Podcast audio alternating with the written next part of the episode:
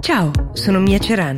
È venerdì 20 novembre 2020 e questo è The Essential, il podcast che ogni giorno seleziona e racconta per voi notizie dall'Italia e dal mondo in 5 minuti.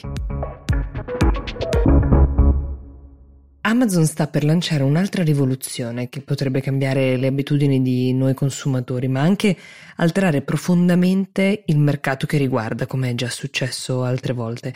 L'azienda di Jeff Bezos ha lanciato la sua farmacia online. Per ora opererà negli Stati Uniti. Ci saranno sconti fino all'80% sui farmaci generici acquistati dagli abbonati Prime senza assicurazione sanitaria. Questo è un passaggio chiave per capire quale potenziale rivoluzione potrebbe seguire, ma anche quale mercato ha Jeff Bezos davanti. Quello dell'assicurazione medica è un tema che riguarda una fetta molto importante di americani che condiziona le loro vite in maniera importante, è intuitivo il perché. Bezos nella sua valutazione ha pensato che esistesse adesso un'abitudine diversa, una certa familiarità rispetto all'acquisto online che prima non avevamo. Questa nuova familiarità ovviamente è nata durante la pandemia dove anche chi non aveva mai fatto acquisti online ha iniziato a farne e questo potrebbe portare anche quelli che fino a ieri sarebbero stati reticenti ad acquistare farmaci online a farlo. Questa è la ragione per cui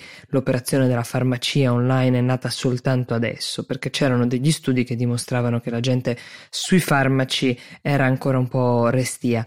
Neanche a dirlo, gli effetti sui mercati si sono già visti perché tutti quanti i colossi americani che vendono farmaci generici, i drugstore, cioè Walgreens, Rite Aid, CVS, hanno perso tantissimo in borsa, addirittura meno 17%.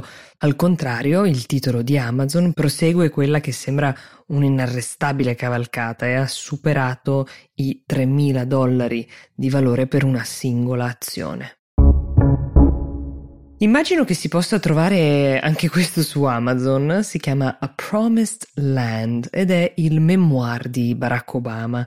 Nelle prime 24 ore dall'uscita questo libro ha venduto 890.000 copie solo in America e Canada con grande gioia ovviamente dell'editore Penguin Random House ma non è soltanto un effetto nostalgia per uno dei presidenti più amati della storia e la cui ovviamente eredità è ancora molto calda, molto intatta, perché a trainare le vendite ci sono anche delle dichiarazioni che sono uscite su alcuni uh, siti um, piuttosto schiette su tutti quanti i leader mondiali, quasi delle pagelle di quelli con cui Obama si è interfacciato nel corso della sua presidenza.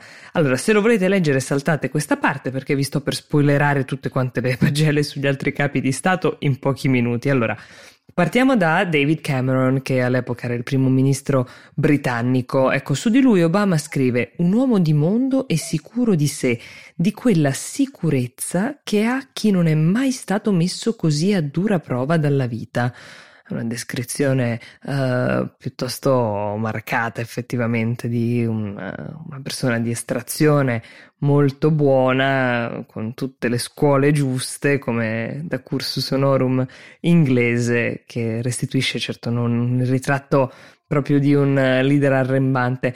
Di Nicolas Sarkozy uh, c'è un ritratto ancora peggiore, veramente impietoso, quello di un uomo che era costantemente accompagnato da un traduttore, quindi già qui la piccola frecciatina sul fatto che non parlasse l'inglese, e questo traduttore aveva l'ingrato compito di seguire e tradurre ogni suo gesto, intonazione e frase ad effetto e ne era così pieno uh, di frasi ad effetto tanto quanto era pieno di voglia di essere al centro di ogni azione di cui si parlava e per la quale si prodigava con l'obiettivo di prenderne sempre e comunque il merito. Parole come pietre, si potrebbe dire. Forse era andata meglio a Cameron addirittura. Non vi sto a riportare i commenti positivi su Angela Merkel, affidabilità ovviamente, ehm, perché poi interessano sempre di più i giudizi invece più cattivi, quindi passo a, infine a Vladimir Putin. Di lui Obama dice che gli ricorda alcuni personaggi che aveva incontrato all'inizio della sua carriera politica a Chicago, un po' ras del proprio territorio e che, qui cito testualmente, consideravano la corruzione, la frode e la violenza occasionale come strumenti legittimi del mestiere. Bene, in parte abbiamo capito perché le vendite stanno andando così bene. The Essential per oggi si ferma qui, vi do appuntamento a domani, buona giornata.